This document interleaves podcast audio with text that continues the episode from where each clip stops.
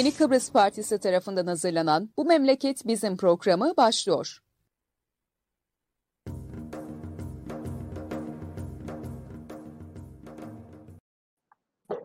Evet, e, günaydınlar. Yeni Kıbrıs Partisi'nin hazırlayıp sunduğu Bu Memleket Bizim programının 68.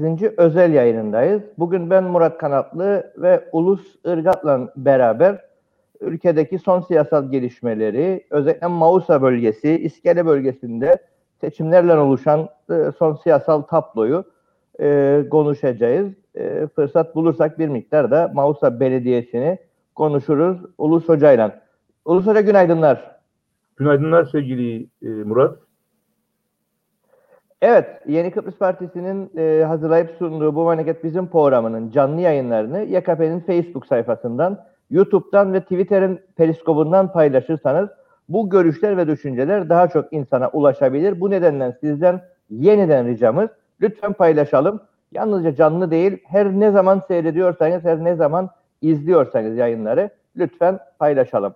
Evet hocam, e, tartışmalı bir seçim e, süreci, tartışmalı bir sonuç ve bu tartışmaların e, hemen hemen e, bel kemiğinde de e, İskele Mausa bölgesi oturuyor. Siyasal olarak neredeyiz? E, son geldiğimiz durumu nasıl değerlendirin diye başlayalım. E, tabii pek sürpriz de sayılmadı sonuç. Onu söyleyelim. Yani 1974'ten sonra e, 76'yı çıkaralım ama e, 81-28 Haziran seçimlerinde gene e, böyle üstten müdahaleci e, Türkiye'den yönlendirilen ki tabii onu da koyalım 12 Eylül şartları bulunuyordu. O zamanlar vesayet demokrasisinin başlangıcıydı. Türkiye'de yüz binlerce insan e, işkence tezgahlarından geçmişti. Yine on binlerce insan hapislerde, yüzlerce insan gene e, kaybolmuş ve gene e, birçok genç insan, e, solcu, devrimci insan e, idam edilmişlerdi. E, dolayısıyla o dönemde anormal bir durumdu. Daha sonra bunlar devam etti tabii. Yani gerek 1985 e, seçimlerinde, 90 seçimlerinde DMP olayında ve daha sonra birçok zamanlar müdahaleler devam etti. Tabii bu müdahaleyi şimdi 2000'li yılların başlarında 2004'te seçimlerde de e, yine AKP tarafından e, bir müdahale olarak da kabul edelim. Yani e, o zamanlar konjonktürü o şekilde değerlendirdiler ve e, oradan faydalanmaya çalıştılar. Bir de tabii AKP içerisinde bulunan liberal kesimin etkisi büyüktü. Yani AB üyeliğini e, görüyorlardı. AB'ye iyi görünmek için de e, son e, Denktaş'ın bıraktığı o mirası güya reddettiler tabii ki. Ama işlerinde belli o tutucu kesimler bunu bir e, hınç olarak da tuttular e, gerek Türkiye içerisindeki çelişkiler, gerekse dünya üzerindeki birçok çelişki e, bunları veya bu politikayı, AB yanlısı dediğimiz veya AB'ye yanaşan politikayı ancak 2000 işte 14'lere 16'da son doruk noktasıdır. Daha da sertleştiler çünkü. E, götürdüler. Kendi işlerinde onu da koymamız lazım. Esasında darbeyi kendi işlerinde yaptılar ve dikkat edersek bu liberal kesimi de izole ettiler. Kendi işlerinden e, belli oluyor zaten. Şimdi o e, deva partileri e, gene Davutoğlu'nun partileri de o izolasyondan sonra, o darbeden sonra ortaya çıktı. Ve daha da sertleşme görülmeye başladı. Şimdi onu da kabul edelim yani. Başlangıcından beri Türkiye Cumhuriyeti maalesef pek dünya hukukuna yatkın olmadı. Çünkü Türkiye'yi bir Bonapartist, totaliter, baskıcı zihniyetle yönetme daha fazla işlerine geldi. Ee, Türkleştirme politikaları, o mozaik içerisinde bilhassa Ermeni sorunundan veya tehcirinden sonra kalan geriye kalan Alevi ve Kürt kesimleri veya Yezidileri, Keldanileri de e, baskı altına almak için e, maalesef Burjuva hukukunu, Burjuva demokrasisini kullanmak istemediler, kullanmadılar, işlerine gelmedi. E, o totaliter bonapartist yapıyı e, şimdilere kadar devam ettiriyorlar daha da sertleşerek. Yani gerek 1971 12 Mart'ı veya 60 ihtilalinde 60 ihtilalinde tabii yine çalışanlara veya demokrasiye pek fazla müdahale olmadı ama bilhassa 12 Mart 71, 12 Eylül 80 ve artık e, vesayet demokrasi içerisinde birkaç iç darbe ile son yapılan darbelerle e, bu perçinlendi. Yani o yumuşama dediğimiz e, 2004-2003 içerisinde Kıbrıs'ta Avrupa Birliği'ne şirin görünmek için gösterdikleri o ıı, pek samimi olmayan, kendi içinde pazarlıklı politikayı terk ettiler. Kürtlere karşı oldukça sertleştiler. Kobane olaylar oldu. Kobane olayında resmen Türkiye taraf tuttu IŞİD'lere karşı, IŞİD'lerle birlikte e, orada birçok olaylar oldu. Onu da görmemiz lazım. Zaten son biliyorsun 6 yıl önceki o dava da tekrar getiriliyor ve suçlanıyor Sayın Demirtaş. İşte bu durumlar esasında işte e, pek toleranslı olmayan o eskiye bağlı derin devlet dediğimiz askeri militarist e, oligarşi ile birlikte yeniden tabii devamlı korunan Osmanlı idaresinin de iyi araştırırsak esasında o dini kesimler bu şeyler Vahabiler falan Selefiler gene korunmuştu Osmanlı'da da. Yani onlar da yedek güçlü. Yani onlar da kullandı. İttihat ve Terakki belli zamanlarda onları ezdiği bir mücadele içerisine girdiler ama e, Türkiye Cumhuriyeti içerisinde İttihat ve Terakki'nin devamı olan görüşler e, o şeyi, o Vahabileri, o e, Selefileri e, zaman zaman rakip zaman zaman da ittifak içerisinde gördüler. Örneğin 1975 yılında Mece dönemi böyle bir ittifak içerisindeydi. Ta ki 12 Eylül'e kadar 12 Eylül'de de ayrışmış görünse bile esasında burada milliyetçileri, MHP'lileri bir ezmeye çalıştılar ama ne demişti Kenan Evren veya Türkeş pardon e, şeyimiz, fikirlerimiz başta biz içerideyiz demişti.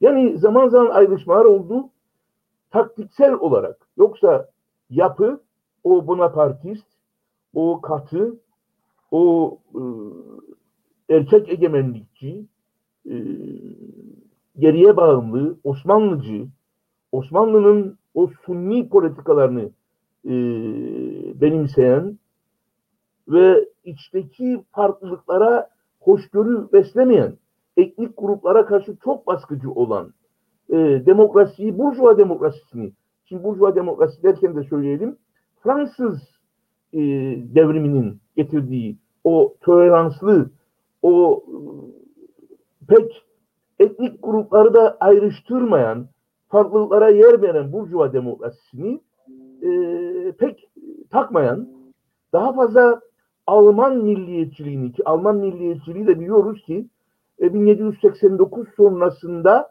Fransız milliyetçiliğine karşı o birbirini ayrıştırmayan, e, etnik gruplara, azınlıklara hak veren Fransız milliyetçiliğine karşı daha dogmatik, boy, kan, e, ırk e, bağlamında bir milliyetçilik oluyor ki Alman faşizminin de temelini teşkil etti ve İkinci Dünya Savaşı'nda biliyoruz e, dünyayı kana buladı. İşte maalesef o Alman milliyetçiliği gerek Balkanlarda, Türkiye'de bilhassa Ermeni e, tehcirini araştırırsak çok önemlidir. Birbirlerine örnek olmuştur. Alman milliyetçiliği ve İttihat Terakki'nin pantürkist politikaları. Ki bir aralıkta esasında İttihat ve Terakki e, Fransız devrimini benimsemişti. Ermeniler bile İttihat ve Terakki örgütü üyesiydiler. Arkasından milliyetçilikler e, ayrıştırdı. Bugün benzerini Azerbaycan sorununda görüyoruz. Bu milliyetçiliğin, e, Alman milliyetçiliğinin etkisini ve hala daha devam ediyor. Zaten o dönemlerdeki sorunlardır. Akbaşı gitti. ve ne yazık ki 1917'de ki 1917'de alırsak 1789 Fransız ihtilalinin e, sloganlarını benimsemiş bir devrimdi. Ama maalesef her iki devrimde Alman milliyetçiliğine yenildi, milliyetçiliklere, ırkçılıklara yenildi ve sosyalizmin devrimi de e, Gorbaçov'la Rusya'da ortadan kalkarken maalesef ulusal devletler ortaya çıktı. Bugün Türkmenistan'dan tut Azerbaycan, Ermenistan hep bunlar ulusal devletlerdir ve ulusal devletlerin de temelinde başka düşmanlar bulma vardır. Güvenlikçidirler. E, başka düşmanlıklar beslerler. Tarihe yani tarihsiz toplum olmaları lazım. Demokratik ulusların veya demokratik devletlerin ama tarihe bağlı, boya bağlı, ırka bağlı, dile bağlı, dine, resmi dini olan e, ulus devletler oluştu. Marx'ın e, biliyoruz 19. yüzyılda Avrupa'nın başında bir fırtına esiyor. Bu da sosyalizm fırtınası demesi maalesef ekarte oldu ve 1990'lı yıllarda o liberal ekonomi, postmodernist kültürün getirdiği o reddetmecilik maalesef şu anda artık bizi tekrar aynı şartlara getirdi ama inşallah tabii inşallah olmaz. Aklı selim olur. Yine de güzel şeyler oluyor gerçi dünyada. Örneğin İzlanda'da bir kadının tekrar başbakan seçilmesi ve işçi partisine mensup olması, bunun yanında Danimarka'daki e, seçimler, kadınların Fransa'da e, oy kazanmaları, bir Avrupa Birliği içerisinde AB normlarının o Fransız ihtilalinin getirdiği ayaklanmaların veya reformların izlerini, aydınlanma çağının izlerini taşımaları da önemlidir. Ee, işte bu bağlam içerisinde e, olayları ve Kıbrıs'taki olayları görmemiz gerekiyor.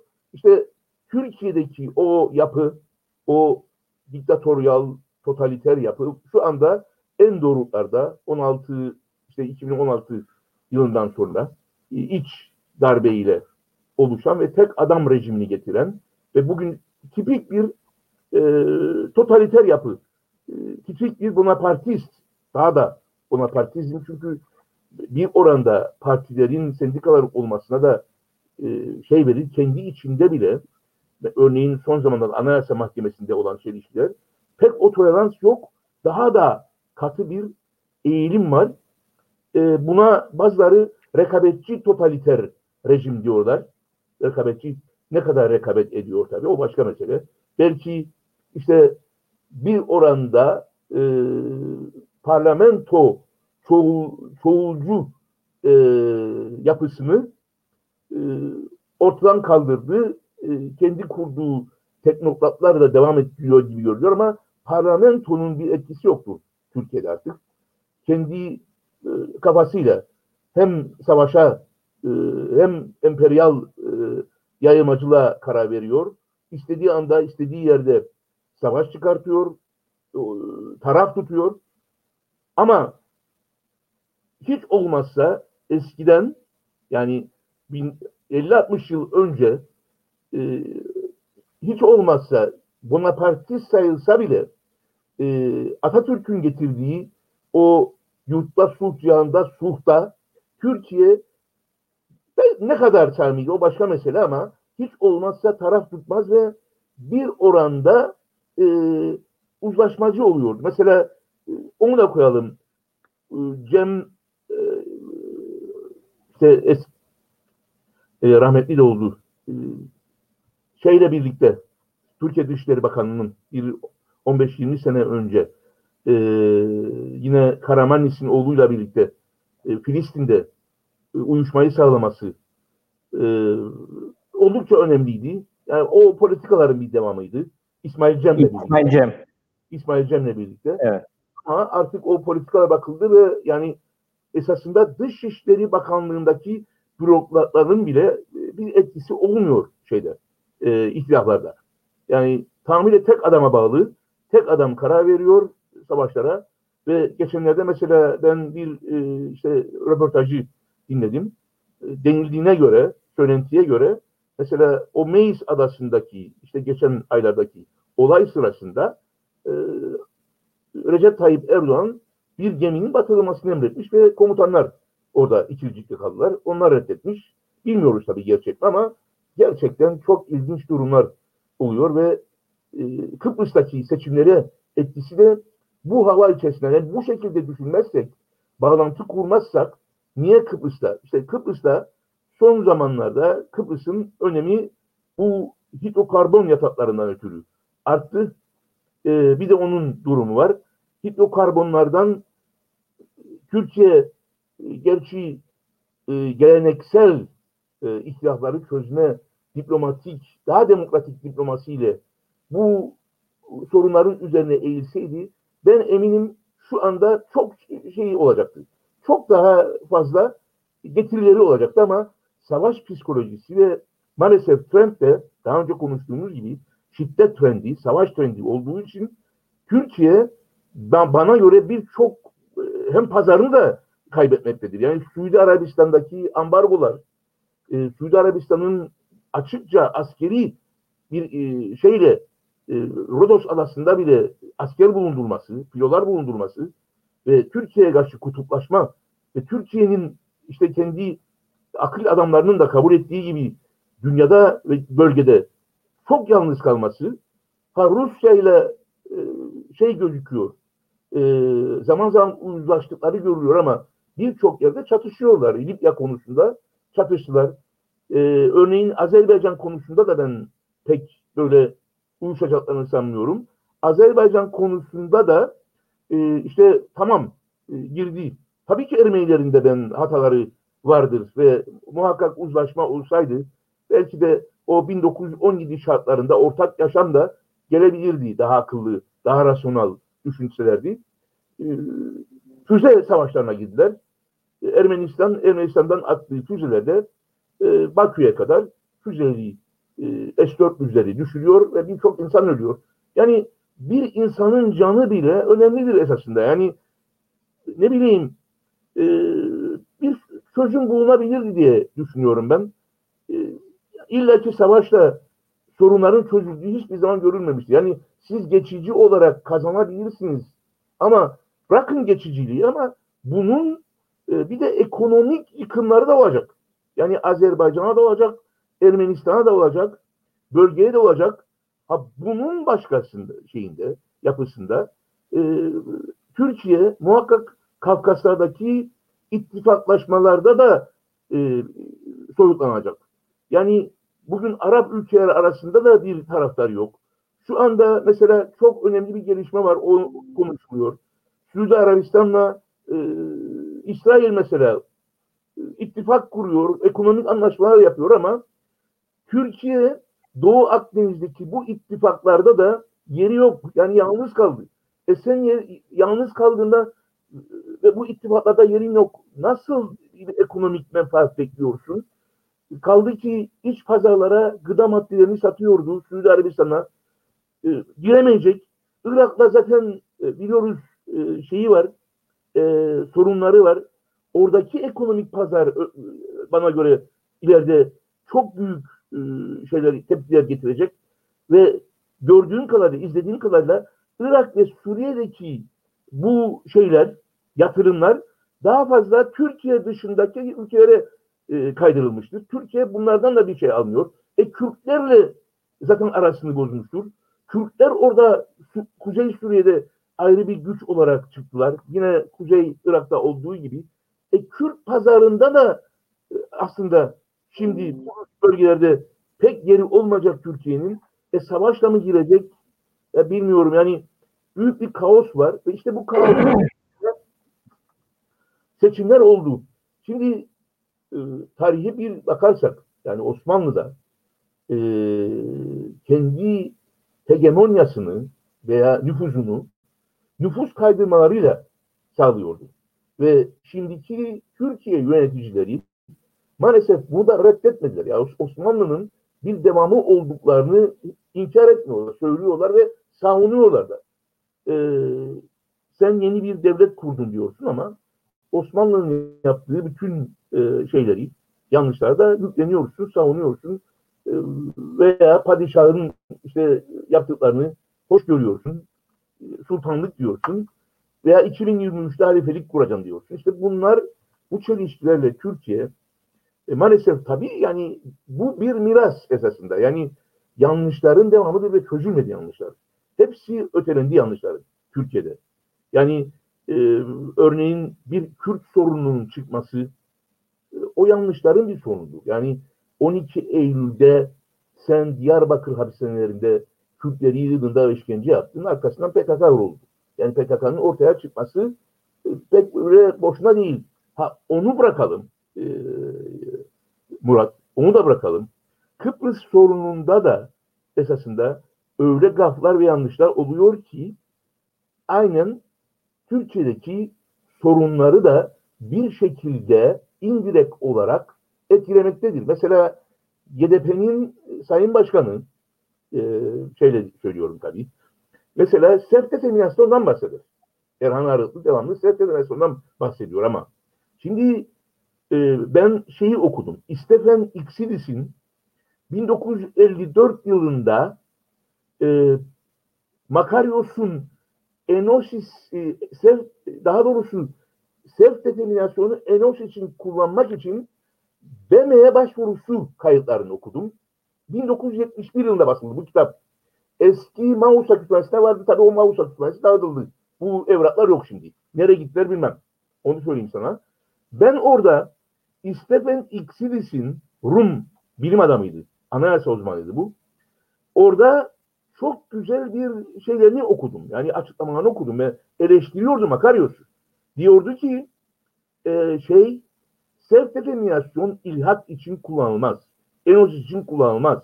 Sen self determinasyonu onun için kullanmaya çalışırsan dönen ve BM'de bütün içerisinde etnik gruplar bulunan, azınlıklar bulunan veya başka milliyetlerin bulunduğu ülkelerin birliğini parçalamaya çalışın demektir diyor istemeniksiniz. Ve şey verir, örnek verir. Makarios 1954'te e, şeye BM'de bu başvuruyu yaptığında Makarios'a karşı çıkan ülkeler hangileriydi? Türkiye'den de önce. Türkiye'den de önce. Türkiye'nin haberi yoktu o zamanlar böyle durumlardan. Türkiye'nin haritası yoktu. Faiz kaymağının anılarını oku. Faiz kaymak söyler gittiklerinde New York'a Makarios'un bu başvurusunu görürsünler. Ee, şeyde New York e, konsolosluğunda Kıbrıs haritası yoktu arkadaşım. Ee, bunu savunacak bürokratlar yoktu. Hariciye mensupları yoktu. Ve faiz kaymak çıkıp çıktı orada ve bildiri dağıttı. Ve orada dedi ki e, işte e, Rumlar Yunan bayrağı Rumların içinde öyle parti var ki Yunan bayrağını tanımaz. Agel, Agel Komünist Partisi Yunan bayrağı. E buna bağımsızlığını kazanan ülkeler alkış tuttu. Bravo dediler. Demek ki bu Agel Komünist Partisi güzel iş yapar. Bak şeye karşıdır. Değildi esasında. Akel'in, Akel'in de hataları vardı ve yanlış şeyler, beyannameler. Ha bunun yanında evet kim karşı çıktı? Hindistan, Peru, Arjantin, Peru'ya baktığında yüzlerce etnik grup vardı. Eğer Makaryos'un bu self determinasyonu Makar şeye Yunanistan'a ilhak için kullanması başvurusu olsaydı bunlar parçalanacaktı. Karşı çıktılar. Hindistan temsilcisi ki savunma bakanıydı. İsmini unuttum. Devamlı yazarım da. Şu anda ismini unuttum adamın. O adam karşı çıktı ve dedi ki yani bu başvuru bizim parçalamamıza sebep olacak. E gelelim Türkiye. Türkiye 1954'te e, veya son zamanlarda artık e, Sayın Arıtlı da mesela self determinasyon uygulasın. Kıbrıs'ta da bağlansın Türkiye şey veya KKTC tanınsın diyor. E, yahu be kardeşim ama sen farkında değilsin. Türkiye'de bir ulusal sorun var. Sen onun istediğinde onlar da başka isteyecek. Yani bu domino teorisi derler buna. Domino teorisi veya Birleşik Kaplar teorisi senin ülkene de etkede, bölgeye de etkede daha fazla huzursuzluk getirir. Şu anda artık self determinasyon konuları demokratik cumhuriyetler içerisinde çözülmektedir. Ve eğer sende senin tüm haklarını e, tanıyan demokratikleşme varsa aynen mesela İspanya'da Bask veya e, diğer e, sorunlarda olduğu gibi, ulusal sorunda olduğu gibi e, bu örtülür yani kabul edilmez.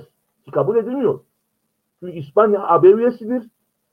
Birçok anlaşmayı kabul etmiştir. Demokratikleşme yolunda istek göstermektedir. Ve ben bu sorunları demokratikleşerek, bu insanlara haklarını vererek, ulusal haklarını vererek e, sert determinasyonu veya bu insanların e, şeyini kabul etmiyorum diyor ve onun garantisini veriyor.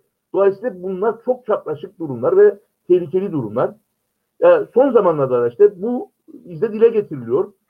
Ama garanti anlaşmaları, Kıbrıs Anayasası e, bunlara örnek. Bunlar da önemlidir.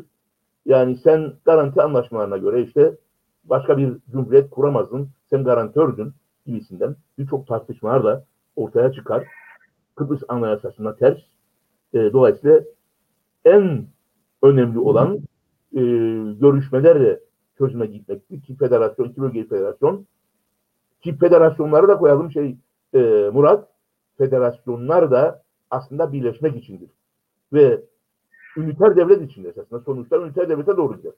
Yani Karl Marx'ın veya Lenin'in kitaplarını okursak orada da e, birleşme vardır. Eşit şekilde birleşeceksin. Eşit şekilde, eşitliğini kabul ederek. Yani proletaryaların da özgürlüğü mevzu olarak birleşmeye doğru gitmektir ve dünya birleşmesine doğru gitmektir. Dünyada ulusal sınırların olmadığı bir dünyaya tek bir devlete veya tek bir ulusa gitme veya tek bir halka gitme şeyi vardır. Çok iyi okuyalım. Ana maddelerini bunların oldukça siz e, Vatan Millet Sakarya ile ayrılma istediğiniz zaman kimse sizi tanımaz. Yani bu dünya hukukunda da böyledir. Burjuva hukukları da bunlar üzerindedir. Ee, Avrupa Birliği'nin temel ilkeleri de bunlar üzerindedir. Birleşmedir, birlikte harekettir ve e, gördüğümüz gibi de Avrupa 200 yıl önce bu görüş açısıyla gerek İsveç, Norveç sorunu e, bu şekilde halledildi. Karl Marx'ın ve Lenin'in kitaplarında var ve aynı zamanda İsviçre'deki altı milliyetin birlikte yaşadığı İsviçre'deki sorun da, ulusal sorun da bu görüşler içerisinde oluştu. Belçika böyle oluştu ve çözüldü. Yani bunlar örnektir. E, ayrımcılık yok. Şimdi e, seçimler maalesef işte bu maalesef dünyanın kabul etmediği durumlarla oluştu. Yani e, koyalım ve maalesef siz e, görüşmeler olurken görüşmenin olmaması için her türlü durumlar yapıyorsunuz. Dünyayla, e, bölgeyle, bölgede büyük bir ihtilaf içerisindesiniz. E, kendi uyuşmacı durumunuzu da göstermiyorsunuz. İşte bu olgular içerisinde baktığınızda gene açıkça gö görelim. Burjuva hukuku çerçevesi, evrensel hukuk içerisinde bile olsa ve sizin bağlaşıklarınız olsa bile bir zamanlar belki 40, 50, 60 yıl önce Orta Doğu'daki ihtilaflar dolayısıyla sizin arkanız şey etmiştir, okşanmıştır. Veya e, Yunanistan'ın işte darbesiyle bir durum oluşmuştu ve siz buraya müdahale ettiniz ama siz buraya müdahale ederken dünya e, otoritelerine, hukuk otoritelerine, dünya kamuoyuna dediniz ki ben garantörüm ve buraya Kıbrıs'ı Türkler için gittim. Bu olgudur. Ama siz yine 46 yıl içinde Türkiye'den nüfus taşıyarak bu olguyu da bertaraf ettiniz. Yani tüm dünya bunu biliyor. Ha sorun nerededir? Sorun işte onu e, bulmamız gerekiyor. Yani ben şimdi Sayın Akıncı eleştirel olarak bakarsak Sayın Akıncı niye kaybetmiştir veya ne duruma geldi? İşte o olguları yaşadık. Yani bu olgular da biliniyordu. Yani işte statüko, işgal dediğimiz konu devam ediyor ve maalesef bunlar yüzünden ve aynı zamanda Türkiye demek ki e, elinde nüfusu son anda tutuyor ve kendi menfaati doğrultusunda da o nüfusu e, kullanıyor. Ama dünya kamuoyu bunu kabul etmez. Yani işte burada Kıbrıs Türk halkının sesini yükseltmesi, örgütlenmesi ve bir şekilde buna dur demesi gerekiyor. Yani tabii nasıl diyecek? Örgütsüz durumdadır. Sorunlar bayağı büyüktür. Ama getirisi de ne olmuştur?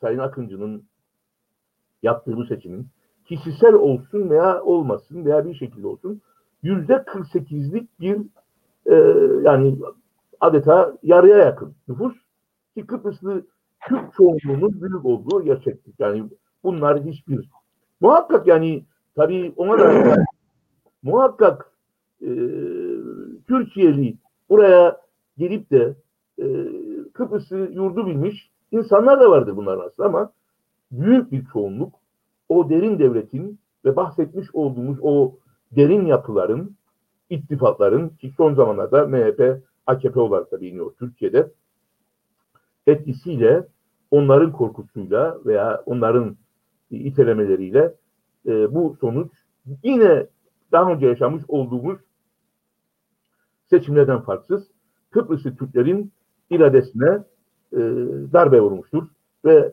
istenilmeyen bir şekilde yani ne kadar demokratiktir yani bu olgular içinde ölüm tehditleri, ölüm ilanları, tehditler, efendime söyleyeyim ortadan kaldırmalar, e, hatta onu da bırakalım. Yani Afrika gazetesine yapılan linç eylemi, meclis üzerine o pan-Türkist bayrağı çekmek de esasında o bu tehditlerin bir sonucudur.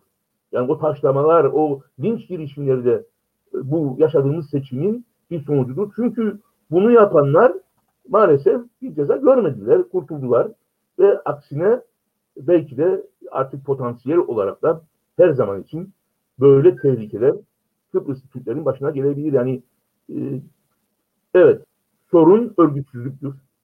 Bu yüzde Burada aslında müdahalelerle ilgili başlamışken devam etmek gerekiyor. Şimdi elbette ki AKP, MHP zaten bugün gene gazetelerde sabahın e, şeyinde çok açık bir şekilde sabah gazetesi MHP milletvekilinin e, köy köy dolaşıp e, nasıl oy topladığını artık aleni söyleyebiliyorlar. Burada bir sıkıntı yok. Ama şöyle bir dert var e, bu, bu seçime yönelik olarak. E, Türkiye'de ciddi şekilde çatlamış ve Türkiye'de ciddi şekilde e, tartışma yürüden işte e, bir Cumhur İttifakı var, bir de e, Millet İttifakı var. E, bunun bu seçimlerde burada, bu coğrafyada birleşmesi yani e, aynı şeyi Azerbaycan konusunda da görüyoruz. Yani CHP e, MHP'ye yakın pozisyon alıyor.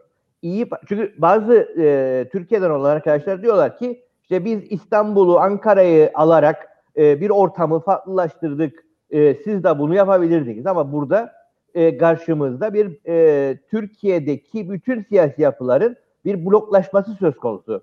Bu da e, bir süredir çok gözükmeyen bir şeydi. Yani e, CHP, MHP'ye her zaman için Kıbrıs konusunda çok yakın durduydu ama en azından farklı ses çıkardı. Şimdi adeta e, tek bir bloğa döndüler e, şeysiz, istisnasız. Yani Türkiye'de HDP dışındaki bütün e, meclisteki sol e, şey bütün blok e, hemen hemen bu seçimlerde UBP için çalıştı. Maalesef. Maalesef. Bütün kanallar hatta Tele1 örneğin Halk TV aynı şekilde istisnasız. Yani CHP'li bilinen mesela bilim adamları var. Güya tabii ben bilim adamı olarak saymam böyle konuşanlar ama onlar bile devamlı yani seçimlere maalesef müdahale ettiler. Yani demokrat bildiğimiz insanlar. Tabii en büyük şeyimiz, e, e, şükür hayalimiz Mümtaz Soysal'dan başladıydı. Mümtaz Soysal da ne dediydi 1990'larda ileride isteseniz bile Türkiye size yüzünüzü vermez. Yani hiç o boşuna uğraşmayın. Yani açıkça adam yani burada o sıkıntıyı belli etmişti ve devam ediyor. Aynı durumlar. Yani vesayet demokrasisinin politikaları aynı şekilde daha da daha da e, şımararak daha da laballeşerek devam ediyor ve yani biliyorlar ki Kıbrıslı Türklerde esasında Türkiye'deki o büyük nüfus yoğunluğu yok. Yani gösterebilecekleri tepki bu kadar. Ama Kıbrıslı Türklerin ben e, Murat ellerinde çok büyük e, silahların olduğuna inanıyorum. Yani hatırlıyorum mesela e, işte 1980'lerin içinde e, bir Kürt e, hanım milletvekili demişti ki yani Avrupa'da sesimizin duyulması için demişti. Ne bileyim kaç bin kişinin seba edilmesi gerekir demişti mesela. Yani biz tabii öyle bir şey istemiyoruz. Bizim şeyimiz o değil ama hani ses getirmek için Kıbrıslı Türklerinin de ses getirmek için çok büyük olanaklar var. Bugün Kıbrıslı Türkler ister istemez Kıbrıs Cumhuriyeti vatandaşıdırlar. Avrupa Birliği vatandaşıdırlar. Bu iki silahı artık kullanmaları lazım. Yani tabii yani onu da söyleyeyim. Yani e, Avrupa Birliği milletvekili seçimlerine 5600 insan katıldı. Partiler, mevcut partiler ne TDP ne de CTP itelemedi halkı, söylemedi, anlatmadı. Ama çok önemliydi. Yani bugün bir Niyazi Kızıl Yüreğin orada çıkıp da bunları dile getirmesi ki son ben dikkatli Niyazi'yi de e, şey etmemek lazım, e, eleştirmemek lazım. Şu yaptı Niyazi. Daha birinci seçim sonuçları, birinci round seçim sonuçları sona ermeden Niyazi yaptı şikayetini. Yani biliyorum ben. Onu takip ettim. Neyse olsun. Şöyle veya böyle. O da bir partiye bağlıdır ama yani ikinci bir şahıs daha olsaydı çok iyi oldu. Kaldı ki böyle bir olsa, böyle bile olsa gene de örgütlerle bu yüzde 48'in de getirdiği güçle Kıbrıslı Türkler çok şey yapabilir. Ya bugün Kürtler bildiğin kadarıyla haftalardır Brüksel'de meclisin önünde şey yapıyorlar. Bir sloganlar atıyorlar ve orada eylem yapıyorlar. Yani yapılabilecek çok şey vardır. Bence bunu şikayet etmek lazım. Ha, ne demek? Sen geleceksin Türkiye'den burada e, köy köy dolaşacaksın. Burada insanlara e, baskı yapacaksın veya onları döndürmeye çalışacaksın. Irkçılık yapacaksın. Irkçılığın şövenizmi nasıldır bu? Resmen ırkçılık budur. Ve pespaya bir şekilde çekip gideceksin. Bunun içine de edeceksin. Kaos yaratacaksın. insanları birbirine düşüreceksin. Ve bu şey olacak. Türkçülük olacak. Bu milliyetçilik olacak. Ya bu e, Murat kusura bakma ama sadece Avrupa Birliği değil.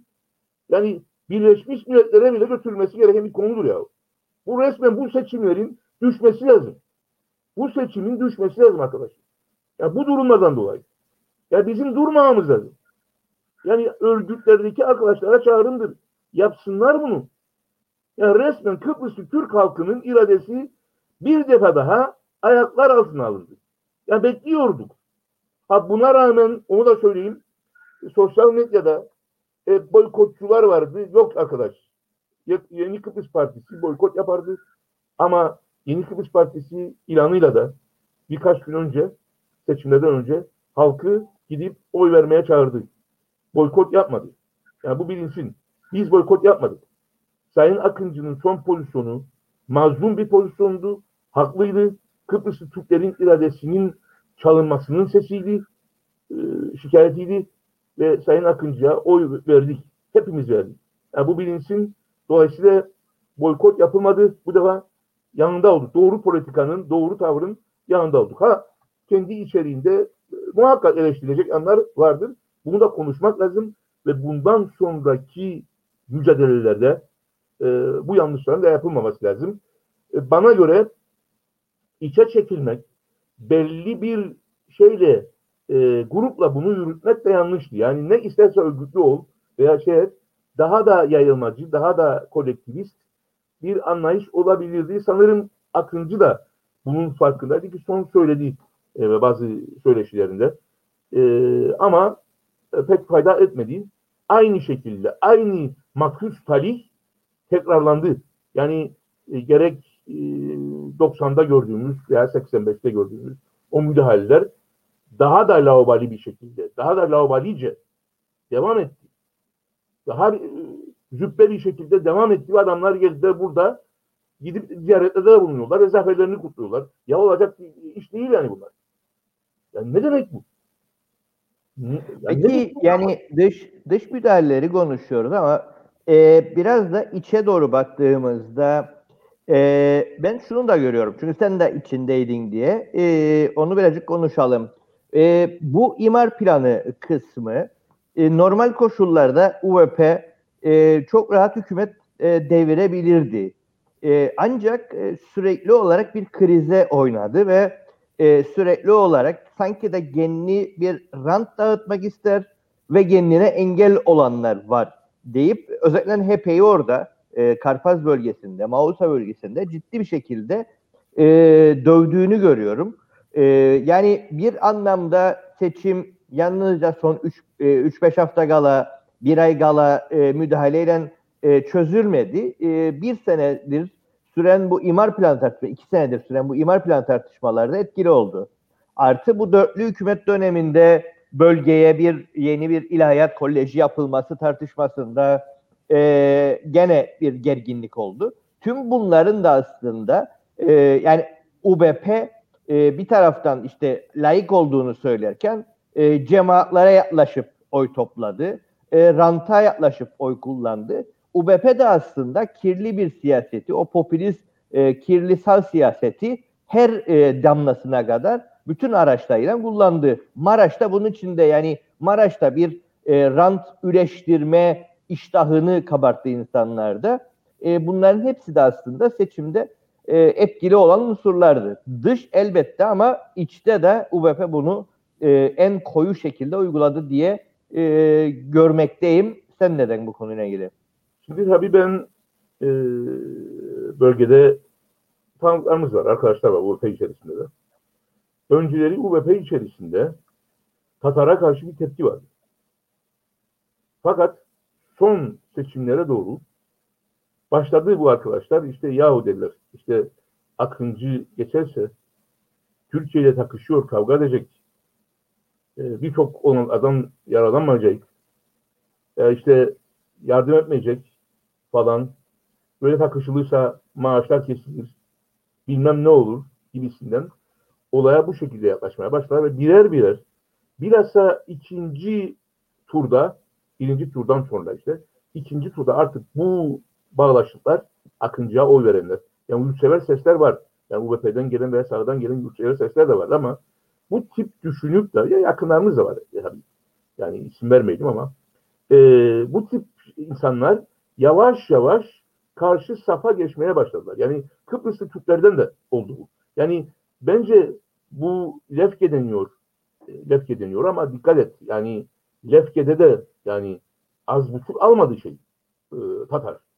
Yani yüz, şeyi Akıncı da yüzde 51-52'de değil. Veya ne bileyim Girne'de. Akıncı fazla almadı yani oralarda. Gene e, şeye baktığımızda Lefkoşa'ya da yani yüzde yetmişlerde değil Akıncı. Yani yine yüzde ellilerin, elli birlerin, elli ikilerin içindeyiz. Yani çok dikkat edelim. Aradaki şey fark çok kapandı. Yani onu da kabul edelim. Yani sadece tamam Türkiye'lerin şeyine geldiğinde bu fark oldukça daha da görülür ama tabii Kıbrıslar da var. Doğrudur. Kabul etmemiz lazım. Bu işin içinde bu statükodan yaralanan dediğin gibi imar yasaları, Rum topraklarını bölüşmede e, Türkiye'li göçmenlerin yanında, yerleşiklerin yanında maalesef Kıbrıslı Türkler de var. Yani bu bir e, menfaat meselesi ve istatikodan faydalanma meselesi, nemalanma meselesi. Tamam. Şimdi yalnız onu da konuşalım. Ben e, eleştiri olarak da söyleyeyim. Yani imar planına gelindiğinde e, Murat, imar planını burada birkaç arkadaş, çevreci arkadaşlardı. E, Kuşkor'un e, başkanı arkadaşımız. Yeşil arkadaşlar. E, burada toplasan sayıları onu geçmezdi. Bu arada yine e, Lefkoşa'dan gelen arkadaşlarımızı da burada e, kutlamak isterim, tebrik etmek isterim. Yanımızda bulundular. Mesela Refikoğlu arkadaşımız e, yanımızdaydı. Yani çok az arkadaşla biz birkaç da eylem yaptık. Gerek Mausa'da, gerekse Lefkoşa'da, e, İçişleri Bakanlığı'nın önünde. Ama genelde partilerden bir dayanışma almadık. Bir yaklaşım olmadı muhalefet partileriyle. Bırak iktidarı, muhalefet partileriyle maalesef yanımızda olmadı. Yani bizi yalnız bıraktılar. Bu da oldukça önemli. Yani daha önce de söyledim. Halkımızda bir duyarsızlık var. Ha bu duyarsızlığı halkımızda e, çalıştıracak olan e, muhalefet partileri, örgütlerdir. Yani aktif olarak hareket etmemiz. Yani bak bu pasiflik nereye kadar, kadar geldi? Ha işte bir cumhurbaşkanlığı seçimlerinde o pasiflik belki de biz yani gereken adımları halk olarak atsaydık, örgütler olarak atsaydık, partiler olarak atsaydık yüzde 48'de olmayabilir diye düşünüyorum ben. Bir duyarlılaşma e, yok. İnsanlar şimdi konuşur, konuşur. E işte efendim sosyal konutların yanında 26 e, katlık bir gökdelen yapıldı. E, güneş gelmez bize. E tamam yahu. Yani o bölgede insanlar imza toplamaya çalıştı. Halkı e, eyleme çağırdılar. E, gelen giden olmadı. Örgütler hele tam duyarsız kaldı. Örgütler. Şunu da söyleyeyim. Bırak imar yasasını. Yani doğacak olan şeyden ötürü bu imar şeyinin getireceği imar planının e, işte ihlal edilmesinden dolayı ve şehrin bozulmasından ötürü kanalizasyonlar yetersizdir. Şu anda denildiğine göre yüzde 60-70 civarında e, hijyen olmamış, temizlenmemiş su akıyor göllere. Ya, yani ki hepsinin kanalizasyonlar temizlenmesi gerekiyor. Olmuyor. Kaldı ki Karpaz'da bile büyük otellerden çoğu, son zamanlarda yapılmış büyük otellerin çoğunun maalesef kanalizasyon şeyde mekanizmaları çalışmıyor. Ve denize devamlı olarak lağım, tuvalet suları gidiyor. Turistik yerler bunlar. Yani bunlar da büyük sorun oluşturuyor. Ve bu da duyarsızlıkların bir yansımasıdır. İşte o duyarsızlık, çevreye karşı duyarsızlık, imar yasasındaki gereken adımların atılması, atılmaması, e, hareketlerin yapılmaması, halk, halkın bilinçsiz kalması veya duyarsız kalması, duyarsız kalmak diyorum ben bunlara. Çünkü sonuçta halkın kafasına patlayacak olan durumlardı bunlar. İleride çok ağlanacak. Yani çevre kirlendiği, e, borular patladı gibi çünkü patlıyor. Şu anda mesela yüzde elli kapasiteyle çalışır şey Avrupa Birliği'nin kanalizasyon kanalizasyonu burada ve sorunlar var.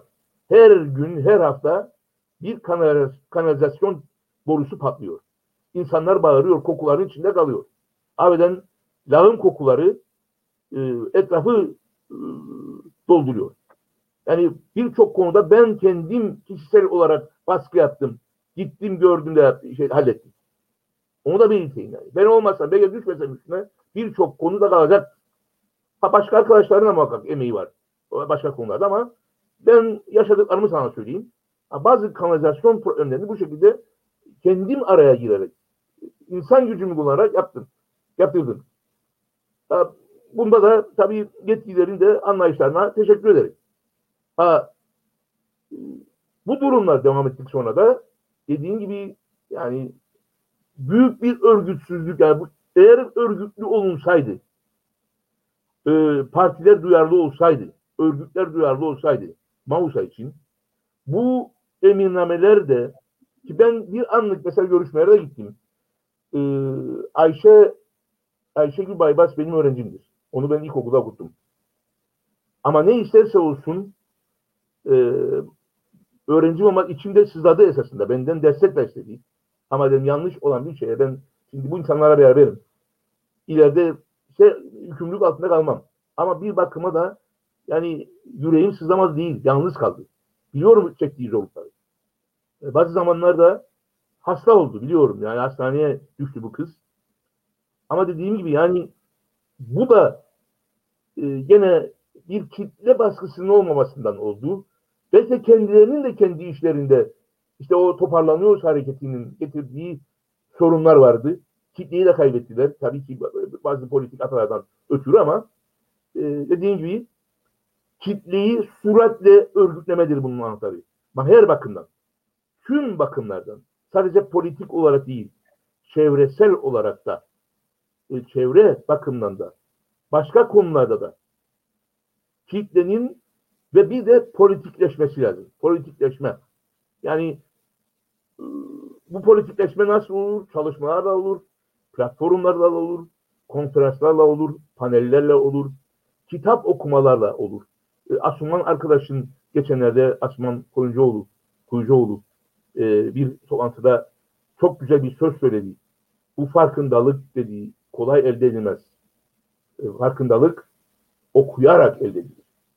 Ancak okuyan insanlar farkındadır. E bizde toplumca bir şey araştır, okuyan insana pek az rastlanır.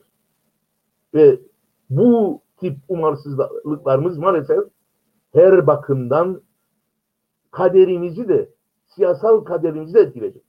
Bana kimse çıkıp da demesin. Bak sana söylemiştim. Açabilir alanla Maraş. Bir şekilde açabil açacaklar. Bizdeki Maraş açıldı. Şöyle veya böyle açıldılar. Ya gösterdiler açtılar.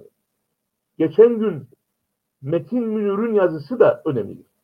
2023'te ki AKP Türkiye'de MHP de aynı şekilde e, reyting getirdiler. Ekonomik konularda iflas ettiler. Siyasal konularda iflas ettiler ama ellerinde büyük bir silah var Murat. Bana inanıyorum ben ha. Bunu boş vermeyelim.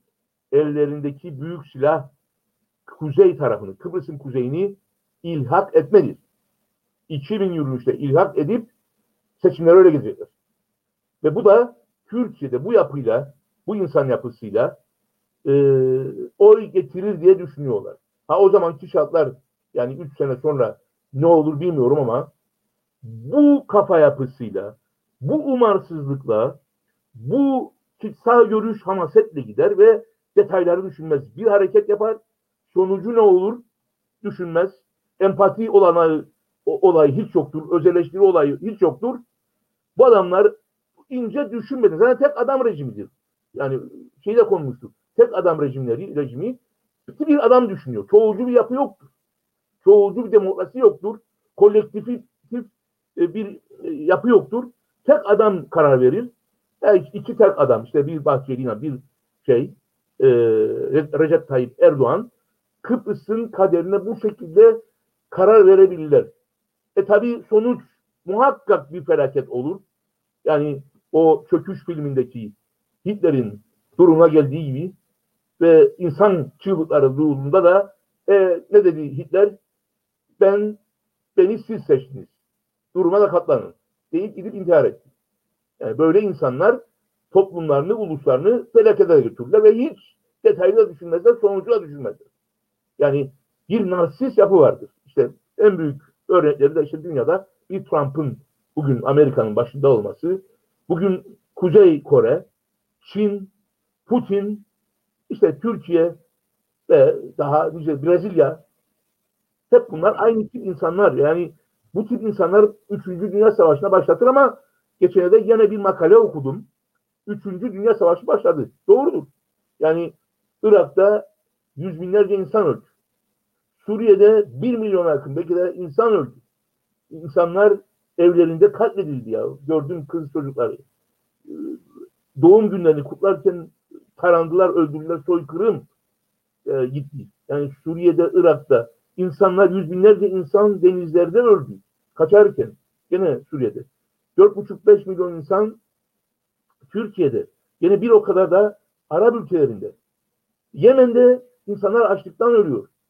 Yani e, evet o 1917 öncesi 19. yüzyılın acımasızlığı, kapitalist paylaşım sistemi, o liberal ekonomilerdeki öngörülen o görüşler ve onların ürettiği diktalar falan maalesef gerçek. Yani Ciraux da var, eğitimci bir Ciraux ama geçenlerde e, bu diktatöryal sistemlerin, tek adamların da liberal ekonomiler tarafından da seçildiğini veya e, liberal, yaratıldığını söylüyordu. Gerçektir bunlar. E, ama e, daha önce de söylediğim gibi örgütlülük. Yani yüzde 48 önümüzde bir e, toplum, bir katman örgütlenmek istiyor. Kaldı ki ben karşı katmandan da insanlar emekçiler olduğuna inanıyorum. Yanlışlık olduğu veya Türkiye'nin baskıları, müdahalesiyle oldu. Onları da örgütlemek.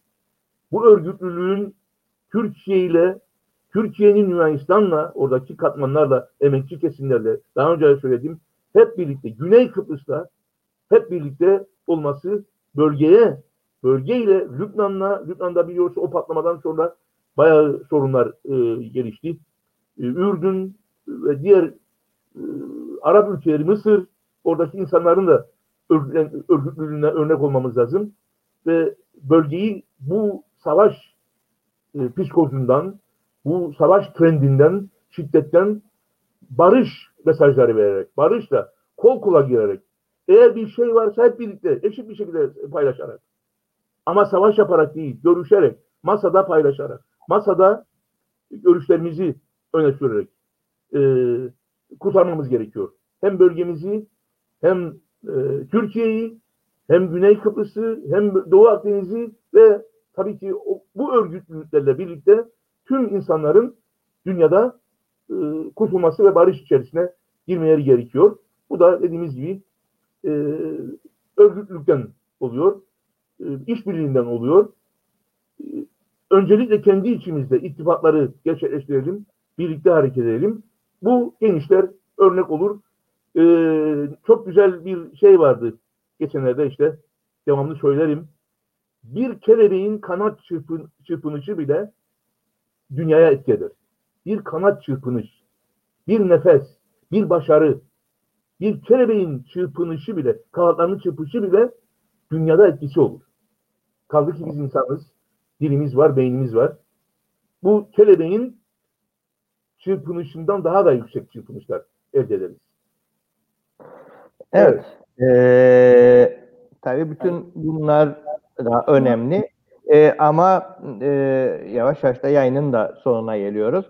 Ee, bunun haricinde seçime yakın gene bir tartışma oldu e, Mausa Belediyesi'nde e, mali durumla ilgili olarak e, sendikanın bazı çıkışları olduydu.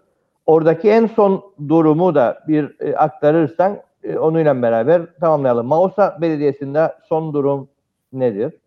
Ödeme güçlükleri var. Yani geçmişten beri var. Ödeme güçlüğü. Ben konuştum muhasebeyle.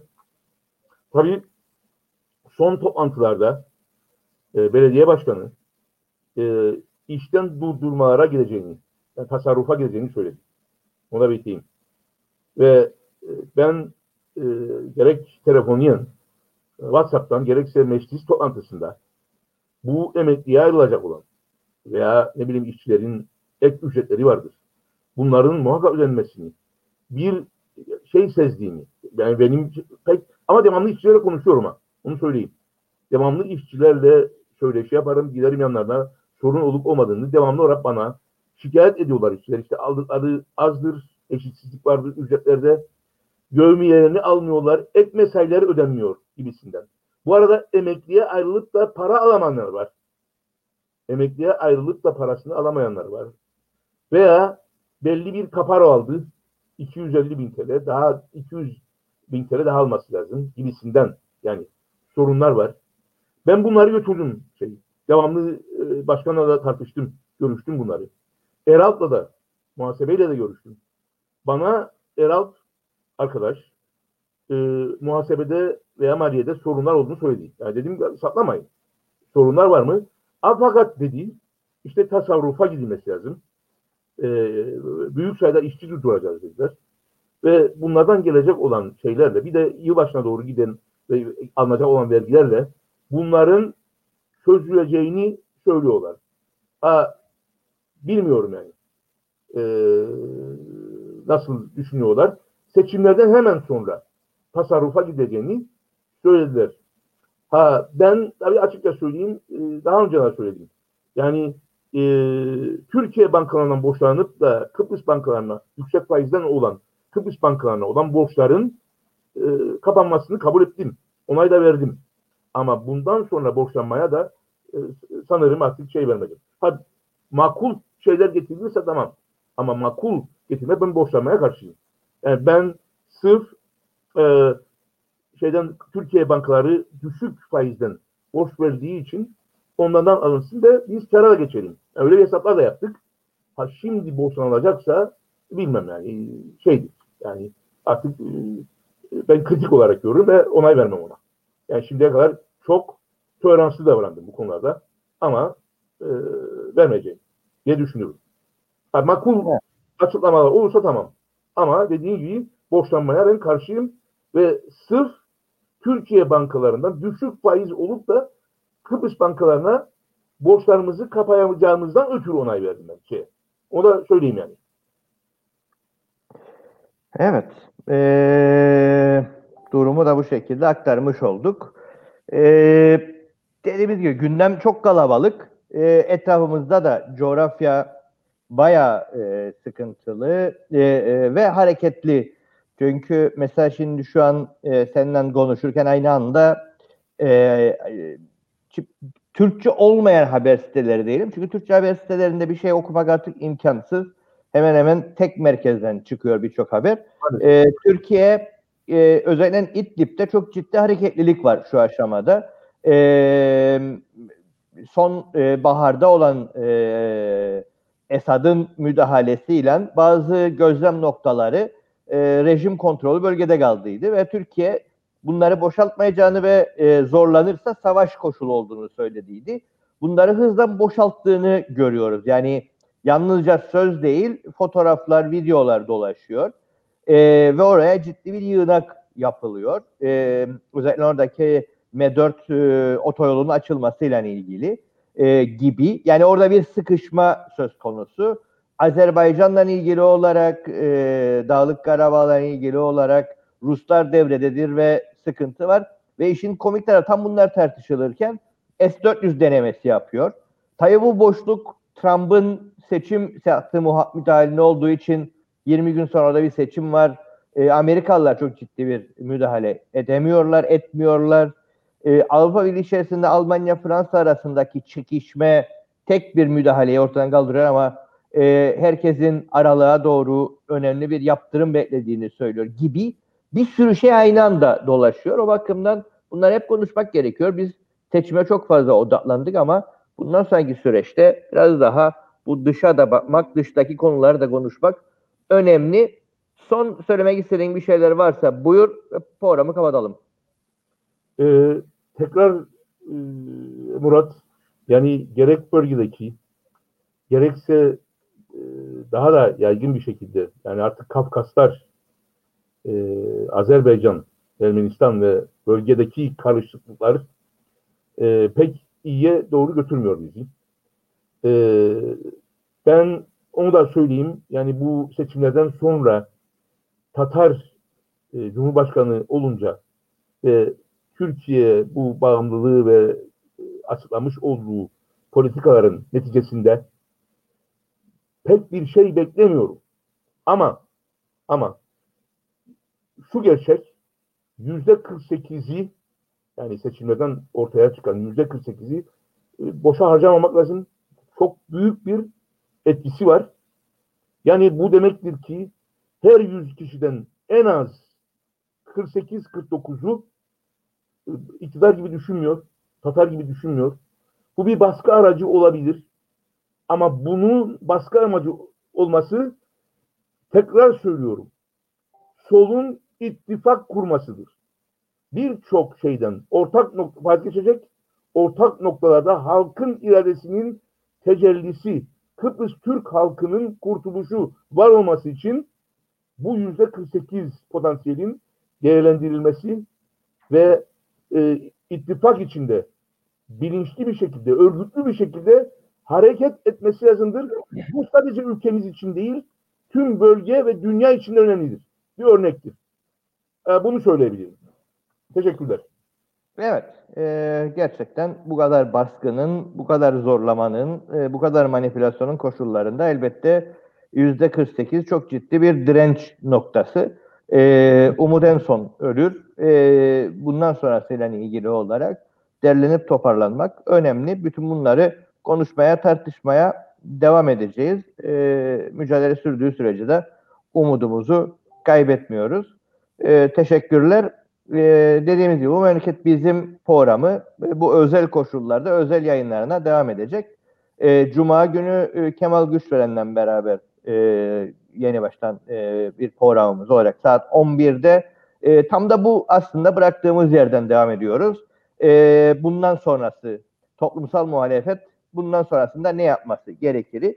E, tam da bıraktığımız yerden iyi de oldu e, konuşmaya çalışacağız. E, pazartesi günü Rasıl Keskiner ve Alpay Durduran'la beraber hem haftayı değerlendireceğiz hem de Yeni Kıbrıs Partisi'nin kuruluş yıl dönümüne doğru gidiyoruz. YKP'yi, YKP'nin kuruluşunu konuşacağız. E, bu şekilde yayınlarımıza devam edeceğiz. Bizimle temasta olmaya, bizi izlemeye devam edin e, ve paylaşmaya da devam edin ki daha çok insan bu görüşleri, bu fikirleri duysun. Çünkü Ulus Hoca'nın aktardığı şeyler aslında çok fazla e, ana akım medyada okuyabileceğiniz, görebileceğiniz konular değil.